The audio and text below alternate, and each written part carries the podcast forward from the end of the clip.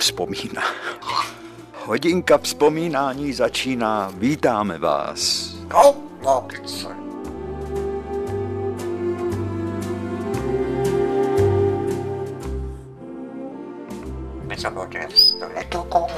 Papoušek si právě teď taky zavzpomínal. Na co pak asi?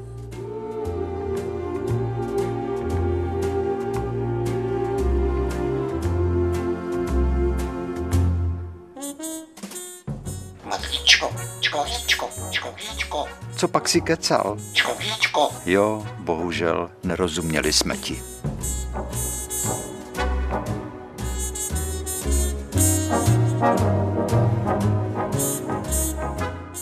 Jako kolikrát politici a my jim taky nerozumíme. Jdi do sebe, Žaninko. Už jdu. Dobrý den, jak se máš?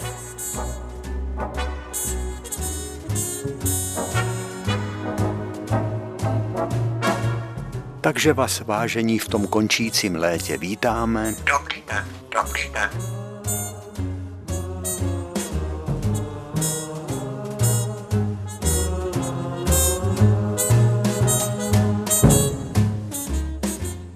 Maminka tak ráda vzpomínala v takových chvilkách klidu. Prosím tě, říkala mě jednou, já jsem tě asi překrmila, když jsem tě kojila. Ty jsi nechtěl pít? Já jsem přemýšlela teďko o tom, potom si neměl ani moc rád mlíko a že naše krávy měly moc dobrý mlíko. A ty ho nechtěl. Jo, když jsme byli děti, to byl svět krásnější, nebo ne?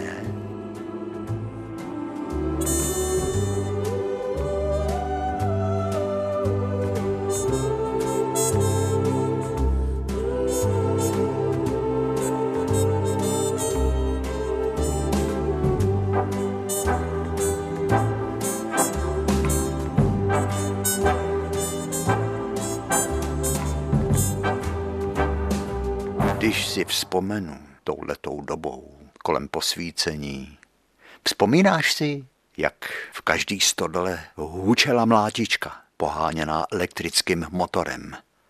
My jsme měli takovou hezkou, už ani nevím, jaká byla barva. Oranžová přece, no jistě, říkám, mami, ta byla oranžová, já si to vzpomínám. Taková malá mlátička, vešel se tam jeden snop a na boku byly takový svorky na dva pytle. No jo, maličká, úzká, ale děda byl šťastný, že má vlastní mlátičku. Chlapče zlatý, já to mlácení neměla tak ráda, protože vzpomínáš si, jak se z každý stodoly hulil takový prach? Hroznej, tam se nedalo dejchat. Jak se někde mlátilo, to se prášilo. Z každý stodoly se valil oblak prachu a bylo vedro kolikrát pot se znáslil. No ale to víš, my jsme byli rádi, že jsme mohli naším pomoct, když nás u nich nechávali bydlet, víš. To byla práce, zvorat pole, nejdřív prohnojit, to děda vozil kompost, i ve voznici vozil močůvku, hnojůvku. Jo, ty si jednou přijela, tak si smrděl, protože si se čas neuhnul a ten prout tě postříkal kalhoty. Vzpomínáš si?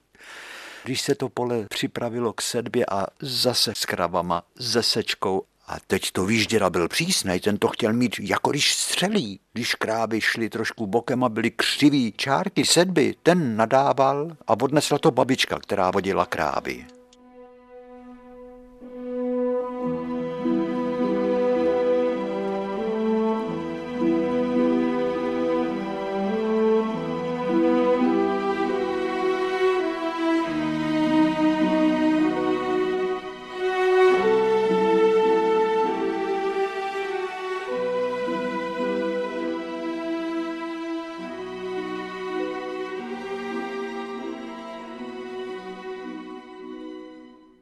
Přišli žně a sekalo se. To přijel strejda Vašek a někdy i strejda Pepík. I ty si uměl dobře sekat. Já jsem tě to naučila, babička taky. Musíš tu kosu tahat jenom před sebou, nesmíš zapřahovat moc dozadu. Jenom tu kosu tahej od pravý nohy k levý noze. Nejdi dozadu za tělo, jinak bys to neutáh. Takovej čtvrtkruh jenom udělej malej a koukej, abys měl tu patku té kosy která držela na tom kosištěti, který si držel v ruce, aby ta patka klouzala nízko nad zemí a spíš ta špička trošičku trčela vzhůru. Jinak se ta kosa bodne tou špicí a ulomí se a to by tě děda napohlavkoval. To bylo nejhorší znamení, že sekáč je pitomej, když zabodne kosu a ta se utrhne. Já jsem sekal a ono to obilí tak praskalo a motýly lítali a věděl jsem, že z toho zrna, když ho odvezeme do mlejna, bude strašně dobrý chleba, který babička tak uměla píct v naší peci. Deset bochníků chleba. Ten vydržel deset dnů, byl pořád vláčnej a voňavej.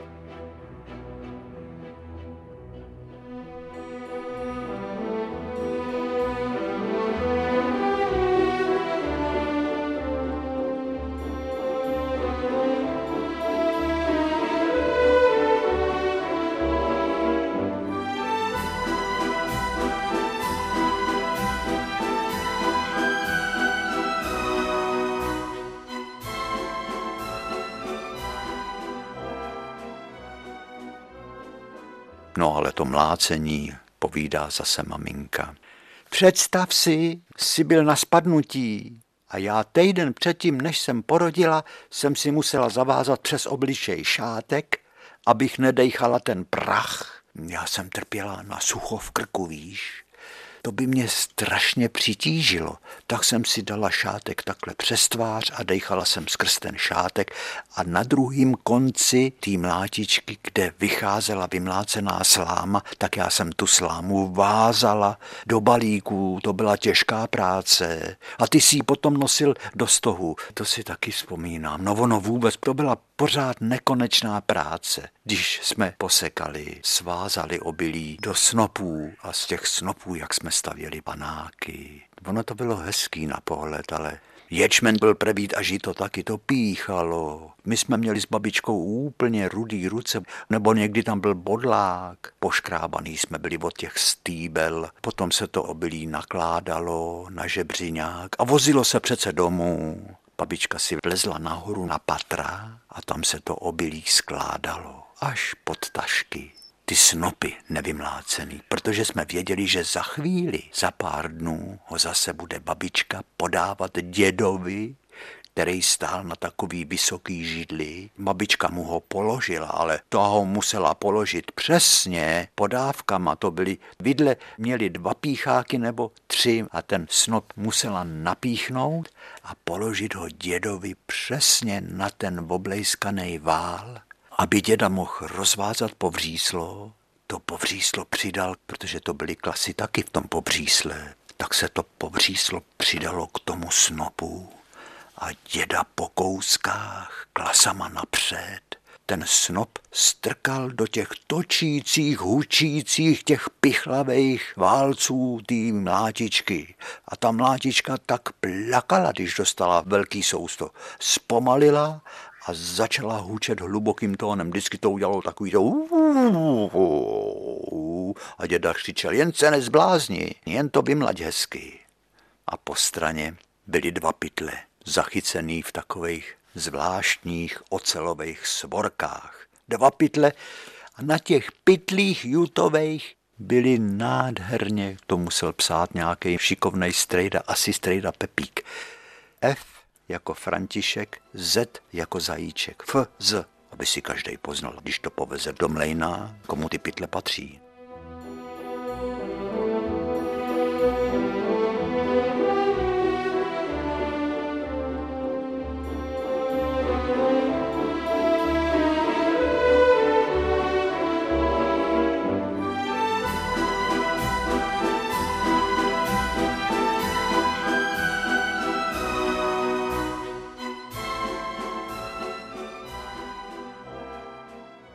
Byl svět plný překvapení.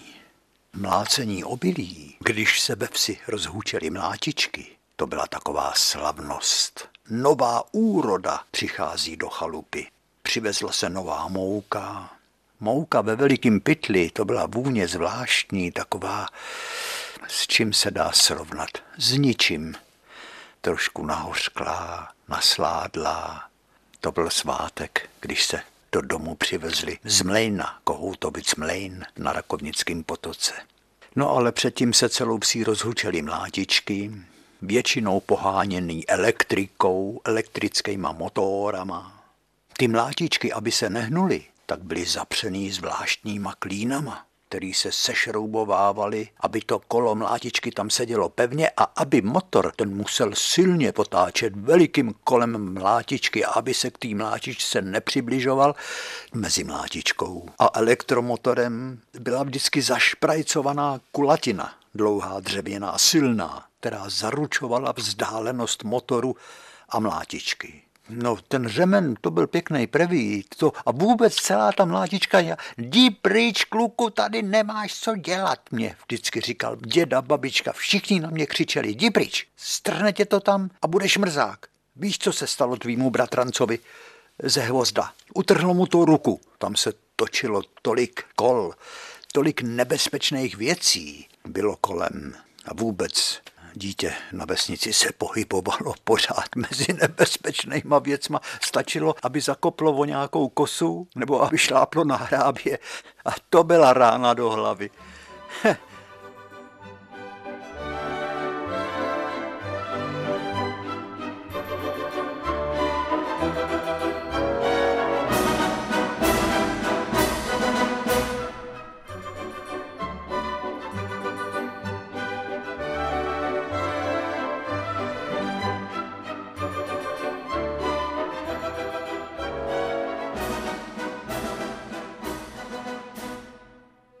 Někde poháněli mlátičku takovým zvláštním strojem, ten bufal, jak se tomu říká. To byl nějaký jednoválec, motor, buf, buf, buf, buf, buf, buf, jako Bernardín z ten motor štěkal. Černej takovej, zašpiněnej, zavolejovaný, prskal, smrděl, škvířila se na něm vazelína, ale velký kolo roztáčelo mlátičkou, taky řemenem. Ten motor byl chlazený vodou a ta voda se přečerpávala takovým zvláštním zařízením a ta voda, aby se schladila, tekla ze zhora dolů po takový krabici, kovový. Ta krabice neměla pevné stěny, ale měla síto, takže ta voda se chladila na tom sítě tam byla i vosa v té vodě, ale tam to ten filtr všecko přefiltroval a šlo to zpátky do motoru, ta schlazená voda, ten černý, ten pracant, jak mu říkali, ten bufal a roztáčel mlátičku. Ani nevím, komu patřil. Nevím. Pan Skála, který měl traktor značky Svoboda, ten to měl jednoduchý, protože traktor Svoboda, malinký jednoválec taky. I když jel do polí, tak na tom traktoru bylo bokem veliký kolo na řemen. Ten si postavil traktor k předmlátičku, taky to všecko zašprajcoval, aby se to nemohlo hnout a poháněl mlátičku svým traktorem Svoboda. No jo, jenomže tenkrát taky ve válce nebyly pohoný hmoty, že jo, no tak. A začínalo se se žentourama. U Čechů na zahradě pamatuju zbytky žentourů. To bylo zařízeníčko, panečku.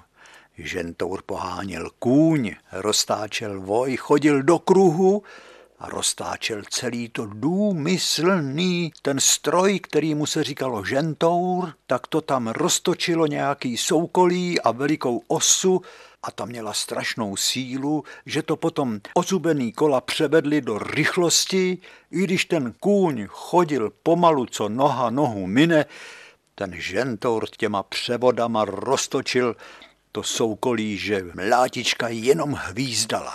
Proto Pavlíkovský, který si nakoupili žentoury, statkáři si vybudovali na zahradách žentoury. A teď, že prej se Pavlíkov bude elektrifikovat. A oni si postavili hlavu, když si postavili ty žentoury, že do nich dali tolik peněz, že se na nějakou elektriku prostě my budeme svítit petrolkou a elektrika nám může být ukradená. My máme svoji chlupatou elektriku, mysleli tím na koně. nebo u truxů nahoře měli voli, tak místo koně chodil kolem žentouru vůl.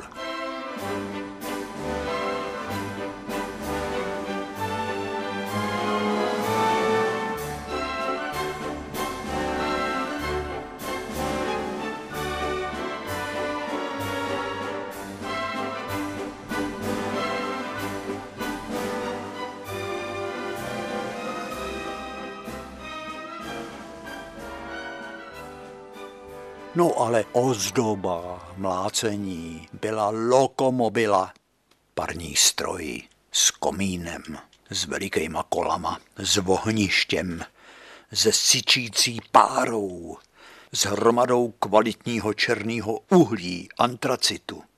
Tohleto monstrum, který prskalo, syčelo, plameny šlehaly, žároviště, to když se otevřely ty dveře jo, do toho vohně, no to byl žár to obsluhoval takovej strojník, bydlel ve všetatech, dobrák, chlapík. Už byl v letech, ten kolem té lokomobily pobíhal jak fretka. Tu byl na té straně, tu byl na oné straně, plný ruce měl vercajku. Jednu konev s vazelínou, druhou s volejem. To byl fofr, lokomobila syčela. Nahoře se točilo takový, hm, jak to říct, dvě koule mosazný. Pan Šíma, ten byl celý očmíru, štípla ho nějaká masařka nebo co potvora. On jí rukou plesknul a tím mu přibyl další šmírovej otisk ruky a jak si pořád žmoulal oči, tak bo měl tak tlustý brejle, že ty brejle měl takový dožluta, ty skla byly, on snad nemohl vůbec nic vidět. Skoro jako kdyby chodil po slepu. No ale mlátilo se. To byl takový dobrák.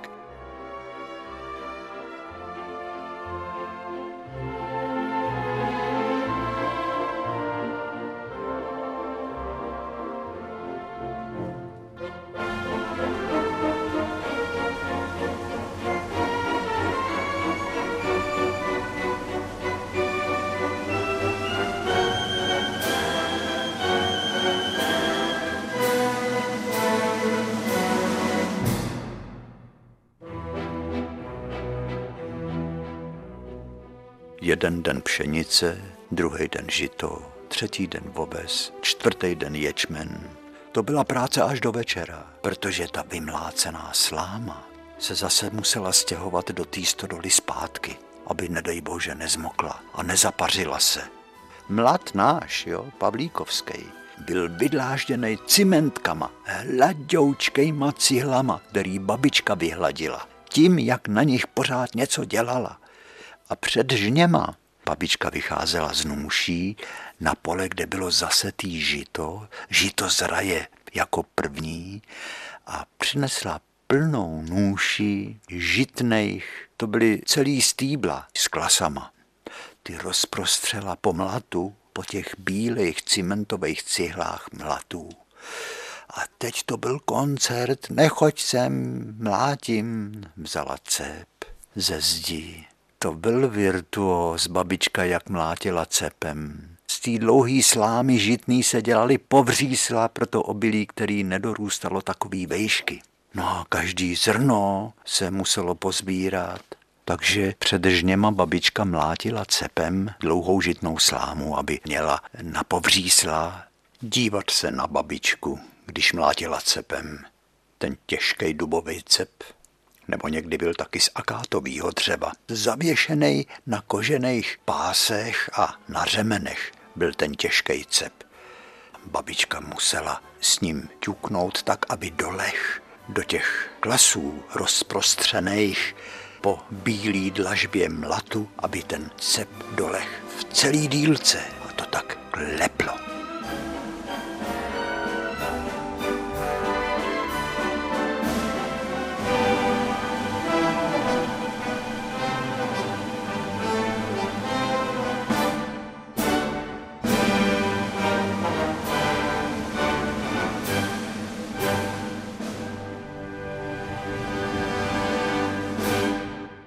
Budeme mít zase celý rok z čeho píct, říkala babička. Chlapče, nic není zadarmo. To člověk musí kmitat od rána do večera, aby všecko stačil.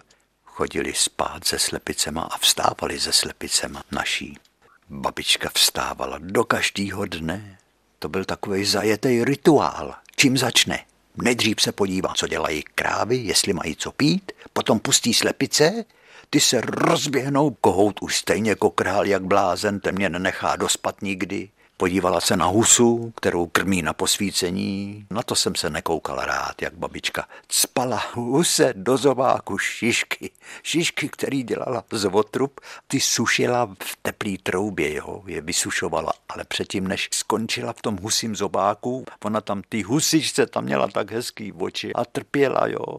Otevřela jí násilím zobák a šup, už byla šiška v zobáku a ten zobák tou volnou rukou zmáčkla aby ta husa musela tu šišku, kterou nejdřív namočila ve vodě, aby jí musela ta husa polknout a teď hladila krk ze zhora dolů a ta boule, já to viděl, jak postupuje tím husím krkem až někam dovolete.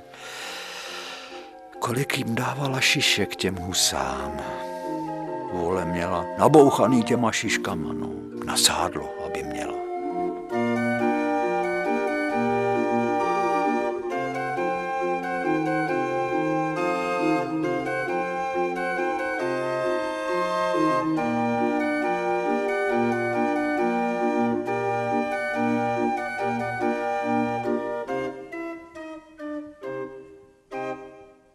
Každý den vybíhala z nůší na zádech, se srpem, s brouskem a přinesla plnou nůši a na nůši ještě plnou plachtu trávy. Dneska leje, musím počkat, devátá rozhodne, říkala babička. Ono prší furt, tak počkám, jestli jedenáctá rozhodne. Někdy rozhodla jedenáctá, že přestalo pršet, někdy ne, a babička hned si hledala novou práci klidně si prš, ono vody nikdy není dost. A já si připravím těsto na koláče. Kdy příští neděli je posvícení. Namlela mák, udělala marmeládičku z jablíček. To byly dobré věci. Šestkový povidla si připravila. Tvaroh, ten se dělá až na poslední chvíli. Byly toho plný hrnce, protože se muselo pít, že přijede Strejda Pepík z Plzně, Strejda Frantík z Otročína, Strejda Rudolf z Otročína, teta Hela z Otročína. Víte, co jsem měl nejradši? Když jsem připlác k sobě tvarohovej, koláček malý, ty byly veliký jako, jako moje dětská dlaň. Koláček s tvarohem jsem dal dohromady s koláčkem s jabkama, nebo koláček makovej s koláčkem švestkovým, No a potom byl koláček žmolenkovej, ten taky šel dohromady jak se švestkovým, tak s jabkovým. To byly malý koláčky, velký plný hrnec hliněný. No a potom byly koláče veliký, velikánský, posvícení, no. Celá rodina se zase sejde, aby měli co jíst.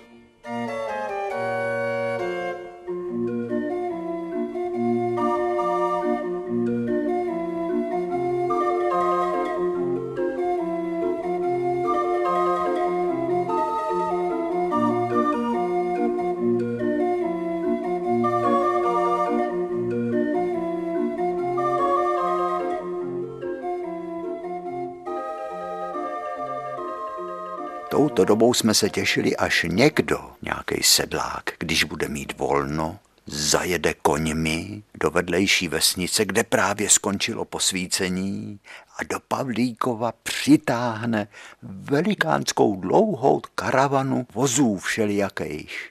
První maringotka, druhý vůz byla střelnice a na třetím valníku byly složený houpačky a kolotoč. To bylo právě to, na co jsme se těšili nejvíc.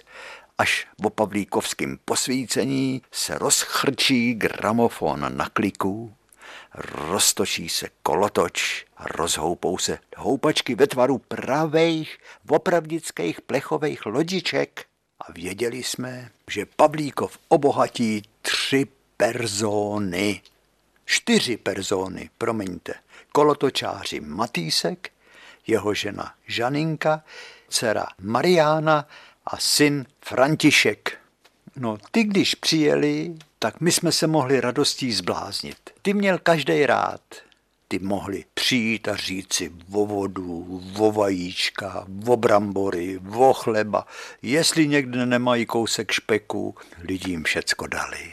Zvlášť tam, kde měli děti, protože děti a kolotoče a houpačky a střelnice od jak těživa patří k sobě. Tak, Žaninko, to jsme to řekli hezky, viď? Já jsem papuráda. Kolotoč, houpačky, střelnice, cucací špalky. Pan Pošta, který bydlel hned asi čtvrtý baráček na začátku rakovníka.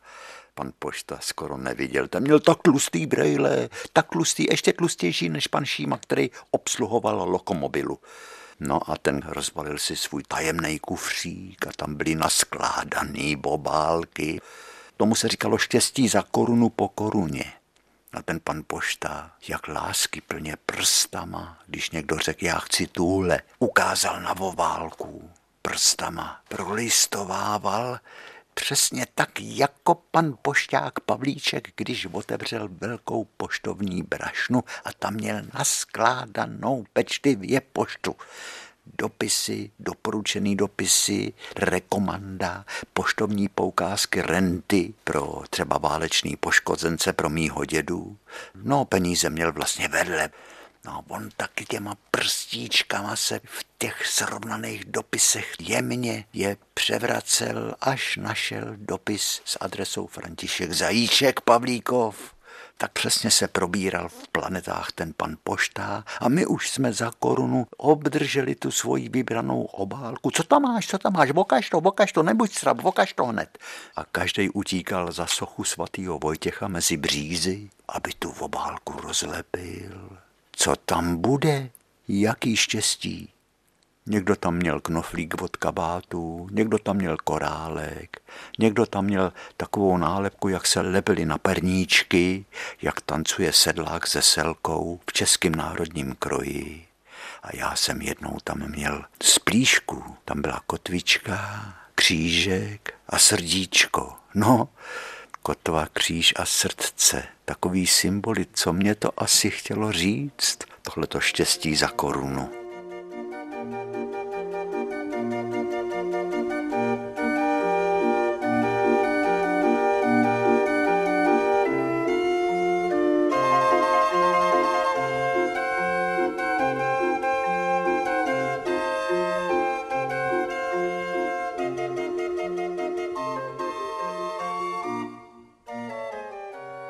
Dodnes vidím ty prsty jak pana pošty, tak pana pošťáka. Vidíte, jak se to pan pošta prodával štěstí a pan pošťák Pavlíček roznášel poštu.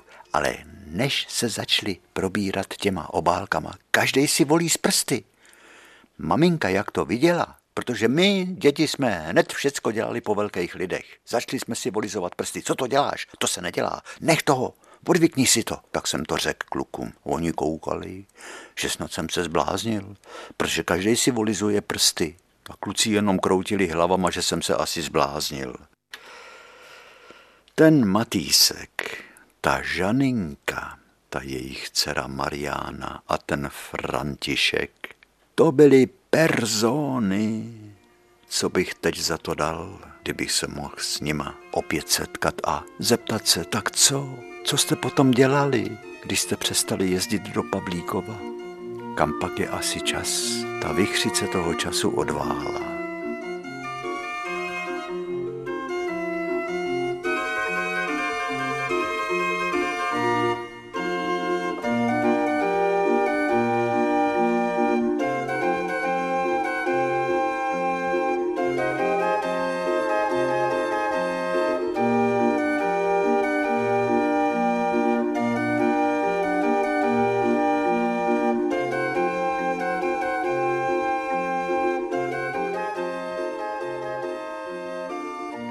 Matýsek, všechno z něj padalo. Ty tváře jejich byly vošlehaný větrem, opálený sluncem, pořád byli v pohybu. Když se stavil kolotoč, to bylo ran, jak zatloukali kovový tyče do Pavlíkovský návse, aby kolotoč se nepohnul, když se točí, protože tam byly odstředivý síly veliký. A střelnice to samý, houpačky to samý, tam se kejvalo šest lodiček. Matý se k tomu všemu velel, kolik mu mohlo být. Sušinka taková. Na něm všecko se plandalo, tak byl vyhublej, kalhoty takový vytahaný, štruksáky šedivý, boty, žraloka měl na jedný rozedraný, ponožky vůbec nenosil. Kalhoty, protože neměl žádný břicho, byl vyhublej jako lund, jak by řekla babička, tak kalhoty ty musely být na kšandách pod nosem knírek, trošičku zatočený nahoru, frajer to byl, teda frajer, jak se patří, ani klobouk nenosil, jenom čepici. Vždycky jí měl napláclou na levém uchu. Jiskrný oči pod bílým bobočím. Když zavelel, tak ho musel každý poslouchat. I ta jeho žena, Žaninka. Žaninko, vidíš, to je tvoje kině. Já jsem popoušek. Ta byla silná. Chodila tak pomalu, mluvila pomalu. Už bude brzo v oběd. A mám tu kuřátko. Taková dobračka to byla. V očích měla tolik něhy a dobroty a pokory. Nikdy nezvyšovala hlas, nikdy se nerozčílila. Akorát, že byla taková těžká, tak museli tu maringotku, hlavně kde byly kamná, kamínka malinký, jo. Komínek šel střechou ven té maringotky. Tak tu musel Matýsek podepírat špalkama protože kdyby nebyla podepřená špalkama, tak by se nakláněla podle toho, na který straně té maringotky vevnitř se ta žaninka pohybovala. Jak ta mohla upíct kuře a upíct buchty, to je nám do dneška záhadou.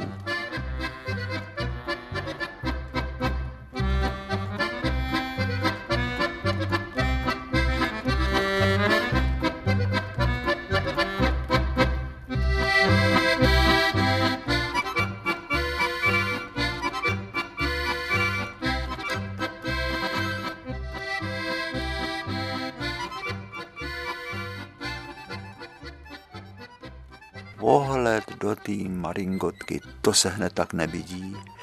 Poprvé jsem to viděl, když jsem tajně po otevřenýma dveřma, ty dveře byly nahoře krytý střechou, která přečnívala a ta střecha byla ze spoda podepřená takovejma bohatě vyřezávanýma takovým dřevem, který podepíralo tu střechu, ale to byl jeden kruh vedle druhýho, bíle natřenej.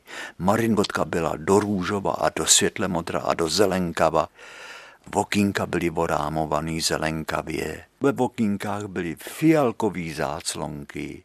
To vypadalo tak jako chaloupka pro panenku. Holky ty z toho byly úplně pav. Když si hráli na pokojíčky, tak vždycky říkali, musíme to udělat tak hezký, jako to má Žaninka. Kamna na jedné straně, na druhé straně u vokínka jídelní malý stůl, nějaký skládací židličky, potom byla taková opona, tam byly postele nad sebou, uprostřed zdi stěny dřevěný. Vysel v oválu obraz, já vám ho popíšu, růžovoučkej, modroučkej, sladoučký barvy, oválnej rám. Na posteli maminka, zvrácenou hlavu, ještě podřimuje, ale už hladí děťátko, který jí šplhá po klíně a po prsou. Ta maminka byla tak krásná, že byla ještě hezčí než dcera pana četníka Demečka, to byla krasavice. Ta byla skoro hezčí než filmová herečka Lída Bárová. A to je co říct. A obraz má vytištěný název. Maminko, vstávej. A Matýsek si toho obrazu vážil. To musíte se na ten obraz koukat takhle. Z ruky udělal trubičku, abyste viděli jenom ten obraz a pak uvidíte tu maminku s tím děťátkem, že jsou jako živí. To je krása, jsme řekli.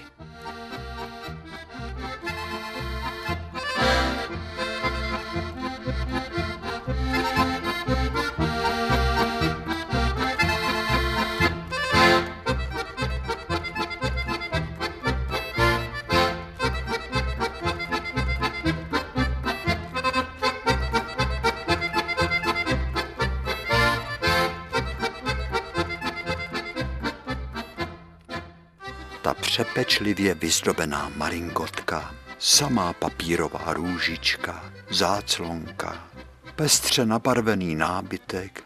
Ta maringotka byla mnohem krásnější než třeba svátečně nazdobená výloha papírnictví u kouteckých vrakovníků. Tam byly taky věci dobrý k vidění, třeba před maškarními plesy, ale ta maringotka byla hezčí. Byla dokonce hezčí než, než místnost ve starý kamenný sušárně na švestky za plotem Čermákovic zahrady, kde bydleli šilhánojc. Sice tam měli jen hliněnou podlahu a hrubý kamenný zdi, ale všechno bylo vyzdobené papírovými květinkami, fotografiemi filmových hvězd, obrazy za oceánských parníků, velehor, aeroplánů, vzdouvajícími se vlnami rozbouřených moří, plážemi s palmami, nebo tam měli velkou fotografii té slavný pařížský rozhledny Eiffelky, ale hlavně všude samý panenky, menší, větší, s mrkajícíma očima, nádobíčko, malý domečky pro panenky, na ustlaných manželských postelích byla obrovská pana a medvěd, na malém stolku gramofon, s troubou ve tvaru květu svlačce, protože u šilhánů měli tři pihovatý holky. Pak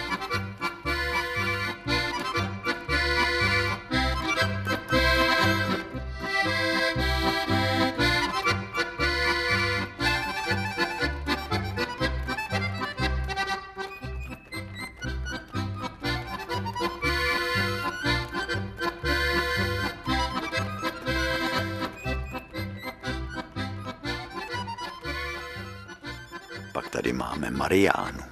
To byla věrná kopie svý matky. Taky už měla skoro její váhu. Když jsme byli ve střelnici, tak Mariána pečovala o naše flinty, ze kterých jsme stříleli. Nabíjela je brokama a, a natahovala, aby to vůbec vystřelilo. No a ty broky samozřejmě, ty si sama mačkala. To ona byla šikovná, nemyslete si, ty lidi uměli všecko tenkrát.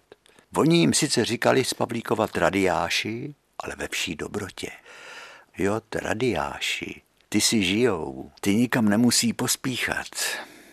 Mariana mačkala broky takovou páčkou, padaly broky do, do takové plechovky, rozplácli se, když jsme vystřelili a netrefili jsme. I když jsme trefili, tak ten brok ještě, protože měl sílu, letěl dál 10 cm za papírovou růži, tam se rozprsk, rozplác o kovovou stěnu a spadnul dolů do korejtka. Ty rozpláclý broky Mariána sbírala, potom je rozstavovala v takový pánvičce nad vohínkem a když volovo bylo tekutý, tak ho nalila zase na druhý plát železa udělala takovou deštičku, placičku a z té placičky zase vycvakávala tou pákou nový broky. To je co.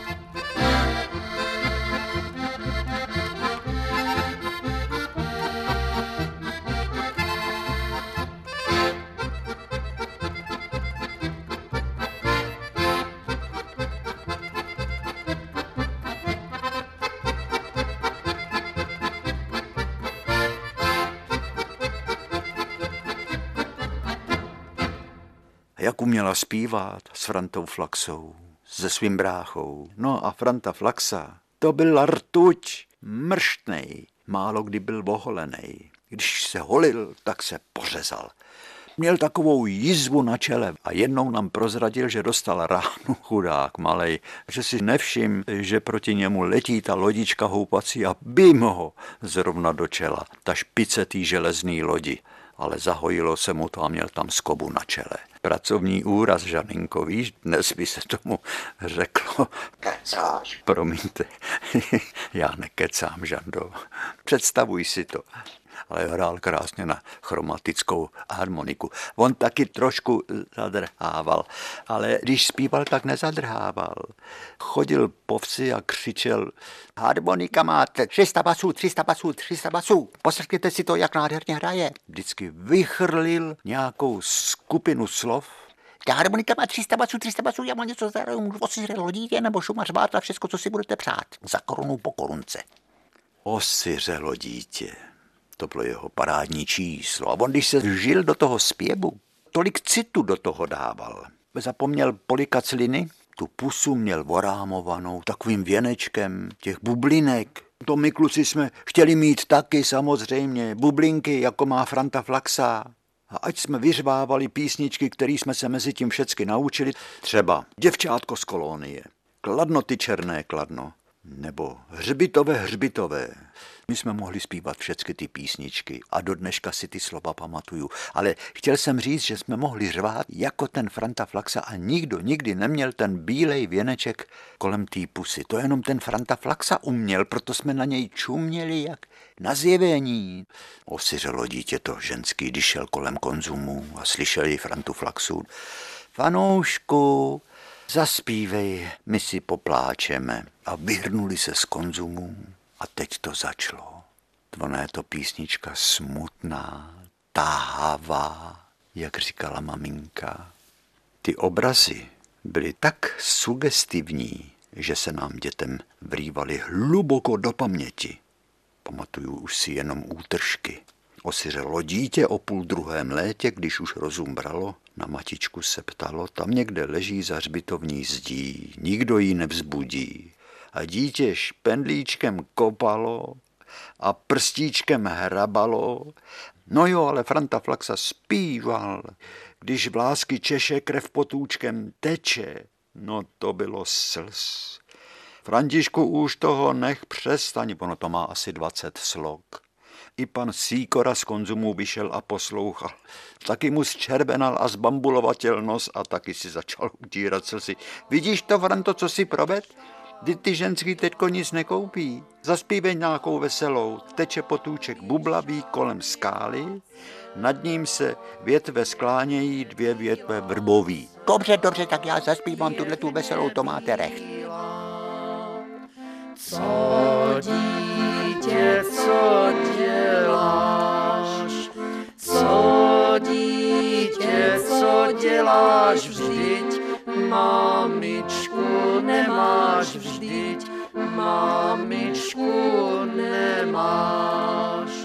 Vždyť tu nikdo není, vždyť tu nikdo není, marné tvé vidění, marné. Si představte, že jdu na národní třídě, tam louček lidí a já slyším osiřelo dítě krásně zpívaný. Harmonikář na národní třídě ho zpívá.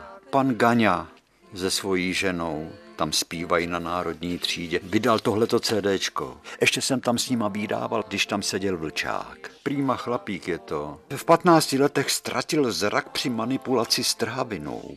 Po studiu ekonomické školy pro zrakově postiženou mládež v Praze pracoval 21 let jako telefonní manipulant. No a teďko hraje ty svoje zamilované písničky tam na národní třídě. matce. Do hrobu k mé matce, ať jí plesá srdce, ať jí plesá srdce. Jeden den stonalo, jeden den stonalo, druhý den skonalo, třetí pohřeb mělo. Za korunku po korunce, za korunku po korunce, kupte si štěstí, kupte si štěstí, vyvolával pan Pošta, se jmenoval. Pořád nosil jednu kostkovanou čepici, ve který nám na posvícení a na pouti v Pavlíkově prodával to štěstí. Vidím tu jeho vysokou postavu s mírně schrbenýma zádama. Ale ta tvář, takovou měl jenom pan Pošta. Silný brejle pro krátkozraký, tak ty oči za těma tlustejma sklama byly tak malinkatý, ale hrozně pichlavý. Pan Pošta neprodával jenom to štěstí v poštovních obálkách. Prodával balónky, uvázaný na dlouhý gumičce. To jsme točili gumičkou balónkem. Krepový papír byl vycpaný pilinama. Ten balónek, když jsme roztočili kolem hlavy, ten brnčel, ta guma. Největší legraci jsme měli, když jsme někoho trefili tím roztočeným balónkem do hlavy a ten balónek se rozprskal, on byl celý od pilin. To jsme se vyřádili co ještě tam měl opičky na gumičce, taky tam prodával. Měli sádrový hlavičky, obarvený byli pichlavý očíčka, měli takový malý a smáli se ty opičky a každá ta opička měla kousek králíčí košky a pár králíčích chloupků, že vypadala jako živá ta opička. Ta taky na gumičce. A prodával taky kapslíkovky, takový pistolky malý a špuntovky. Špuntík korkovej vysel na provázku a ten špunt se vecpal do hlavně té špuntovky a nemohl daleko letět, jenom jak byl provázek dlouhý. Co bych za to dal, kdybych takovou špuntovku někde našel? Vždyť já jsem jich musel mít, kam jsem to postrácel, kam jsme všechny ty skvosty, ty naše poklady dětství postráceli.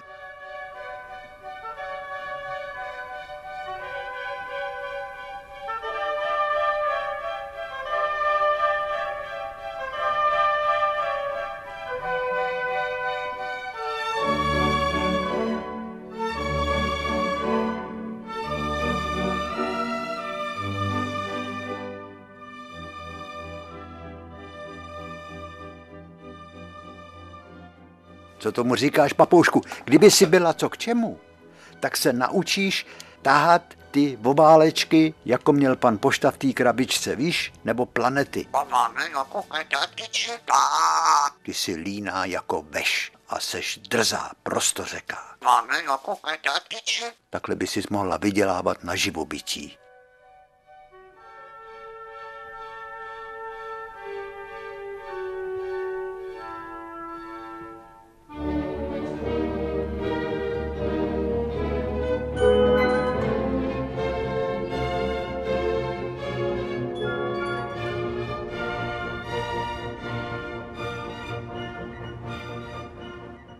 Vedle toho pana pošty taky byl stáneček, malinký z hástěře, tam byl takový elegantní, s bílou čepicí, cukrář snad to byl.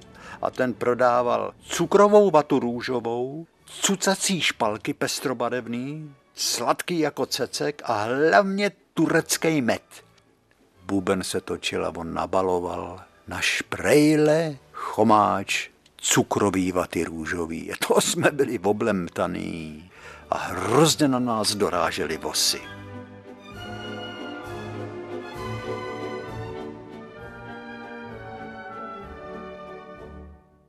To byla naše touha získat obálku s takovým ledním medvědem nebo se sobem. Ale holky naše spolužákyně, ty byly šťastný, když našli obálku a v ní byl prstýnek nebo řetízek na krk bižutérie ta nejlacinější. Kolik radosti, kolik štěstí prožívali ty holky, když tam prstýnek v té obálce našli. V dětství snad každý den byl svátek, že jsme třeba viděli hezkýho motýla na louce. Husy, když táhli v takovým šípu, vzpomínáte si, vysoko, najednou něco kejhalo, něco nějaký zvuky z oblohy, zvrátili jsme hlavu a viděli jsme, jak táhnou husy na jich. Jedna řada, druhá řada, řady vedla jedna husa. Já jsem se koukal, kdy tu husu chudinku někdo vystřídá. Nikdy jsem neviděl, že by ji někdo vystřídal.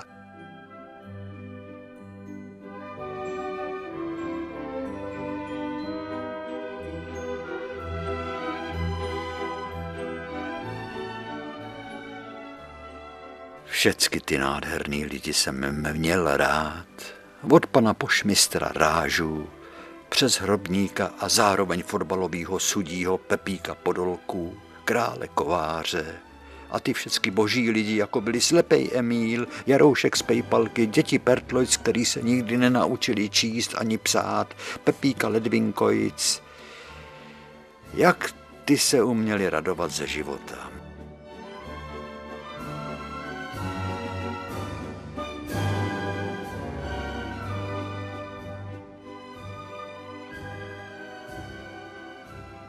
Jako dítě jsem nevěděl, co to znamená kotva, srdce, křížek, víra, naděje a láska. To mě nic skoro neříkalo, až později jsem se to dozvěděl. A jak jsou víra, naděje a láska důležitý pro život? Každý touží po štěstí, po lásce, po naději. Věří, že to štěstí přijde a ta láska taky. My jako děti jsme se zamilovávali do učitelek nebo do našich spolužákyň.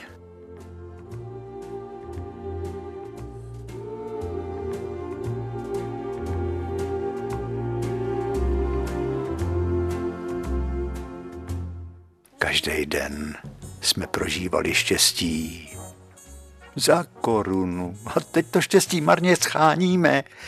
A i kdyby jsme za něj byli ochotní dát milion, tak se koupit nedá. Nedá, Žando, a tím končíme.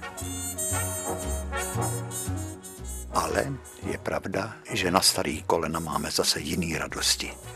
To už jsme pochopili, jak to soukolí života do sebe zapadá a dokážeme se radovat z každý drobnosti taky, viď, Žaninko Papoušku?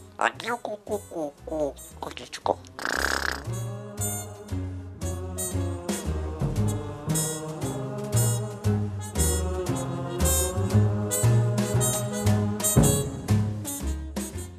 A vzpomínání, to je vlastně taky štěstí, ne?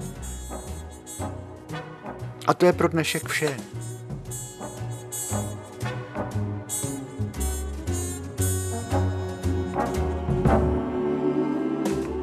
Díky za vaší přízeň, přejeme vám jen šťastné dny a těšíme se na setkání u našeho pořadu příště. Žaninko Papoušku, viď? Jsem Minko. Ahoj.